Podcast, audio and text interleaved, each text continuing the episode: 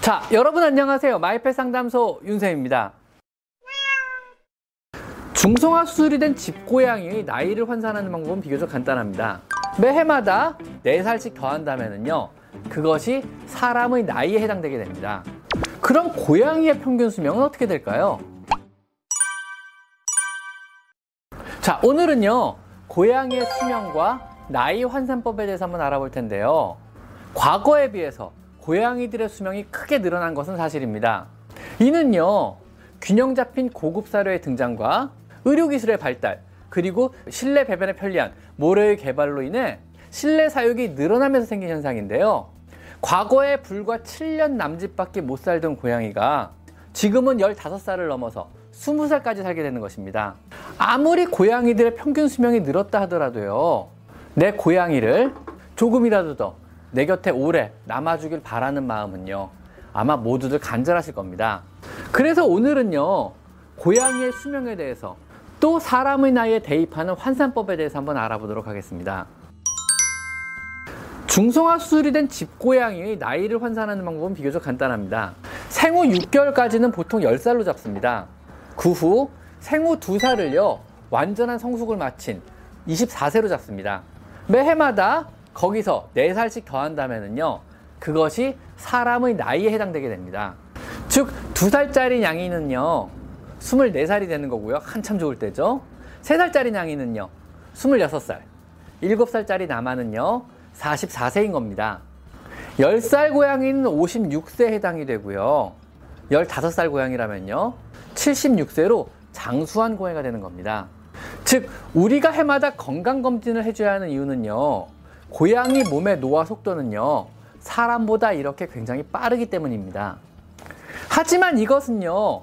좋은 사료를 먹고 안락한 환경에서 여러 가지 의료적인 혜택을 받은 집고양이들의 환산법이고요. 실외에서 길거리 생활하는 길냥이들의 나이 환산법은요, 조금 다릅니다. 비교적 혹독한 환경에 생활하는 길냥이들의 경우는요, 두 살 때 완전 성숙이 끝나므로 24세인 것은 동일하나, 이때부터 1년을 사람의 8살로 계산하게 됩니다. 즉, 먹는 음식의 질과 안락한 집에 비하여 혹독한 환경으로 인하여 노화가 집고양이에 비해서 두 배는 빠르게 진행을 하는 것입니다. 물론 실제 평균 수명은요, 여러 가지 사고로 인해 더 짧은 것도 사실입니다. 만약 집고양이가 장수를 한다면요 20년 가까이를 살 수 있지만은요, 길고양이는요, 별다른 사고나 질병 없이 장수한다고 해도요, 10살을 넘기기 힘든 것이 사실 현실입니다. 이것은요, 환경과 음식에서 오는 차이로요, 우리 사람 역시 양질의 단백질 섭취와 적은 노동 환경, 그리고 의학적인 혜택으로 불과 5, 60년 전에 비하면요. 평균 수명이 두 배 가까이 늘었다는 것을 보면은요. 그렇게 틀린 이야기도 아닌 것 같습니다. 그럼 고양이의 평균 수명은 어떻게 될까요? 보통은 15년에서 20년 정도로 알려져 있습니다. 그런데 이것은 평균적인 수명일 따름이고요. 품종별 또 개체별로는 당연히 차이가 있습니다. 사람은요. 백인이나 흑인 혹은 동양인이라고 아니면 뭐 이씨나 김씨라고 평균 수명에서 차이가 있지 않은데요. 고양이는요. 개체가 다르기 때문에 유전, 적인 특성에 따른 개체차가 어느 정도 존재하게 됩니다. 대체적으로 품종묘보다는 코리안 쇼테어 같은 섞인 품종의 유전적인 결함이 적어 오래 사는 것으로 알려져 있습니다. 그 외에 American Shorthair, 노르웨이 숲, Maine Coon, Siberian 등이 비교적 긴 수명을 자랑하는 것으로 알려져 있습니다.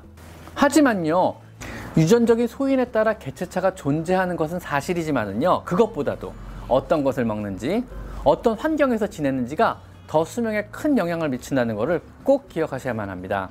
숫고양이가 똑같이 질병과 사고 없이 산다고 하더라도요, 실내 집고양이는 20년을 살아도 실외의 길냥이들은요, 10년 남짓만 살아간다는 걸 감안한다면요, 절대로 환경적인 요인을 무시할 수는 없는 겁니다. 자, 그러면은요. 내 고양이의 수명을 늘릴 요령은 어떤 것들이 있을까요? 여기에는 기본적인 것을 잘 지켜주시는 것이 가장 중요합니다. 우리가 미리 이미 다 알고 있는 것들이거든요. 자, 우선 첫째로는요. 윤쌤의 마이펫 상담소 채널을 열심히 보기입니다. 아, 농담입니다. 죄송합니다. 자, 둘째는요. 믿을 수 있는 양질의 사료의 공급입니다.